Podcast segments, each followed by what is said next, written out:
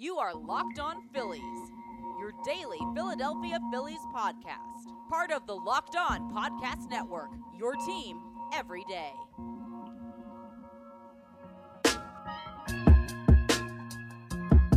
What's going on, guys? It is Wednesday, July 10th, 2019. This is Locked On Phillies. I'm Tim Kelly. Today's show is brought to you in part by Hotels.com. Be there, do that, get rewarded. Normally, on every Friday show, I break down the three things the Phillies taught us this week, and you guys seem to love that format because it's normally the highest rated episode every week. But this Friday, I'm going to break down three things that the Phillies need to teach us in the second half. Before we get to that, though, with both an incredible home run derby, maybe the best ever in the books, and an all star game that was relatively uneventful, especially from a Phillies standpoint. I want to go over the three things that the Phillies taught us in the first half of the 2019 season. And we'll start with number one JT Real Realmuto. Even as he was in the first half, is really, really good. And at the outset of this season, I predicted JT Real Realmuto would finish in the top 10 in National League MVP voting. He has been uh, he had been an All-Star in Miami, which certainly isn't a hitter's park, as evidenced by how well Christian Yelich has hit since leaving there.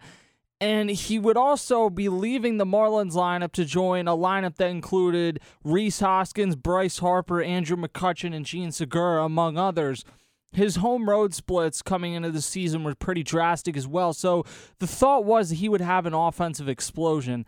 That hasn't happened. Realmuto is hitting 273 with 10 home runs and 42 RBIs. He did get hot uh, coming into the All Star break, but there's still a feeling that there may be and probably needs to be more offensively for Real Muto in the second half because he's having a nice season by catching standards offensively. I think a lot of people expected to hit closer to 290 and push 25 home runs. Right now, he's a little behind that pace. With that said, that shouldn't overshadow how good of a season he's having just as is. He has a 2.7 fWAR, and a piece that Jason Ferry wrote on PhilliesNation.com earlier this week put in perspective how good he's been defensively. JT Realmuto has 10 defensive runs saved, and he's thrown out 26 would be base stealers. That in itself sounds pretty great because the Phillies haven't consistently had a good defensive catcher since Carlos Ruiz. And then when you compare it to Chooch, the most base stealers Carlos Ruiz ever threw out in an individual season was 33, and the most defensive runs saved he ever had in a season was 12. JT Realmuto at, at this pace is going to blow those numbers away.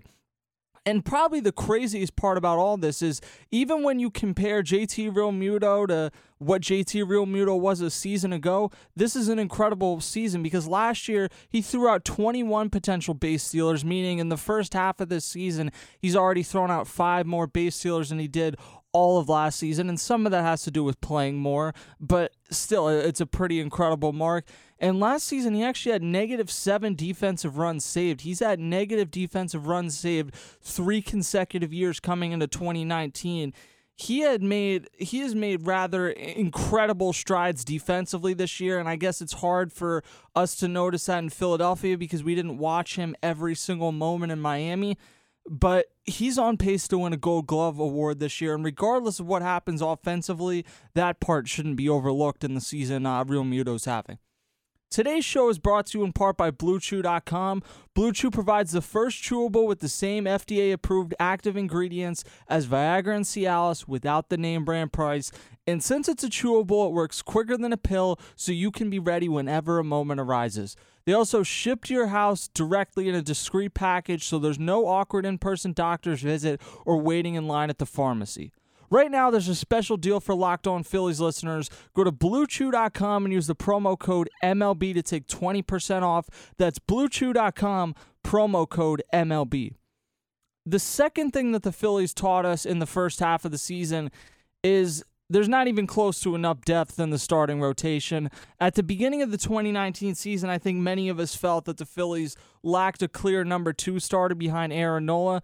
There was hope that Jake Arrieta would have a good bounce back season, but I always thought that hoping for him to be more than a number three at this stage of his career was being unrealistic.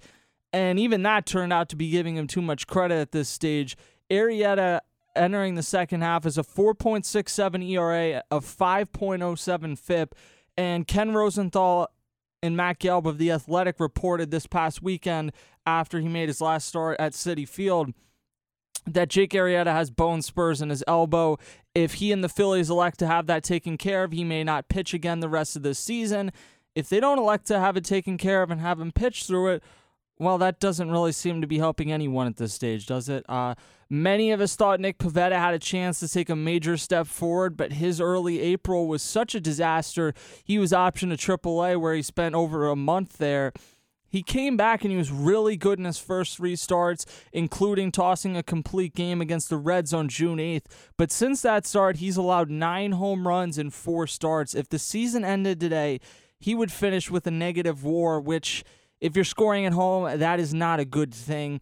Zach Eflin has two complete games, but since the start of May, he has a 5.24 ERA in five starts. We saw this last year where he had a very nice first half and then kind of collapse in the second half.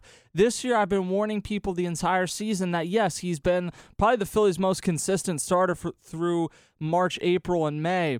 But that entire time, he had been outperforming some of his advanced numbers. And when you do that, normally things are going to find their level, and they're doing that and then some recently. And then the number five spot in the rotation has become a hole, whether it's Vince Velasquez, Cole Irvin, Jerad Eickhoff, Enyel De Los Santos that has become almost an automatic loss where the bullpen's forced to throw six or seven innings. So, certainly not ideal. And all of this leaves out the fact that Aaron Nola struggled for the first few months of the season before really hitting his stride in his last four starts before the All Star break. But it may not matter that he's hit his stride if you look at what's around him. The Phillies legitimately, this is not hyperbole, they do not have one stable starting pitcher behind Aaron Nola right now. And even if you add in that, yeah, they'll probably trade for a pitcher, and I don't know that I would even guarantee that that's going to happen. I think it's it's going to depend on how this first homestand out of the All Star break, where you see the Nationals and the Dodgers goes. But even if you add a starter, you still have three spots in the rotation that aren't good enough, not even close to good enough. They're almost like automatic losses. And people run into this trap where they say, well, you only need three starters really in the postseason. But you have to make it to the postseason. You don't go to a three man rotation in August. You have to make it to that point, which means every one of your starting rotation pitches. And when you have four out of the five that have really not been good, that's a problem. The Phillies, uh, the third thing is that the Phillies may have gone uh, to the well one too many times with certain arms in their bullpen. In spring training, the Phillies appeared to have a bullpen that really had a chance to be a strength of the team. It hasn't been that, which is in thanks in large part to injuries. Uh, Hector Neris and Jose Alvarez are the only two relievers from the opening day eight man bullpen that haven't had a stint on the injured list. And remember, that doesn't even count Tommy Hunter, who spent the first three months of the season on the injured list. So, really, that is just an astronomical amount of relievers to have had on the injured list, which is why when people criticize Gabe Kapler for usage of the bullpen or how he's used them, I, I kind of think he's left to just throw his hands up because the starting rotation hasn't gone deep enough into games. And then the bullpen, who's been there, hasn't been particularly good, but beyond Hector Neris and Adam Morgan, because Hector Neris has seized the closer's job, had a great season, and Adam Morgan, who's also had an injury list stint, having the best season of his career. But beyond that, they just they haven't been good. Period. Regardless of who's been out there, even when David Robertson was healthy, he's been one of the two or three most stable relievers in baseball over the last decade, but he struggled for the first few weeks of the season, and he's been on the injured list since then. He's targeting a return later this month, but still missing your best reliever, at least the guy you hope was that. That's forced guys like Juan Nicasio or younger players like JD Hammer or Edgar Garcia into high leverage situations they don't belong in. You have Seranthony Dominguez, who it's a blow that he got injured and – uh, the Phillies are hoping he doesn't have to have Tommy John surgery. He had the injections uh, in his elbow instead, and then we're going to wait and see. I think we should get an answer on how effective those were and what happens moving forward with Seranthony Dominguez. But he wasn't pitching particularly well prior to going down either. So you have that. Tommy Hunter had an elbow injury that kept him out until the final few weeks of the first half. The good news is he looked very good when he came back. But Matt Klentak, he, he's going to have his work cut out prior to the trade deadline and uh, this offseason stabilizing and rebuilding the rotation. a bullpen, I, I think, is a much easier thing to fix in one off season than a starting rotation. And right now, it looks like Matt Klentak's going to have to do both because some of the bullpen stuff will come with guys like Edgar Garcia, uh, JD Hammer, them just coming of age. Seranthony Dominguez, the Phillies hope will get healthy. But in terms of some of the guys you're counting on the rest of the 2019 season, Pat Neshek, Juan Nicasio, Tommy Hunter, David Robertson, you fear you went to the well one too many times with them, and that's going to come back to burn you. Pat Neshek has been on the injured list twice this season. Juan Nicasio hasn't been injured, but or he has been injured, excuse me. He was injured briefly, and when he's pitched, he hasn't been particularly effective. Tommy Hunter, I mean, you missed three months of the season, regardless of how good he is the rest of the season. That's a red flag.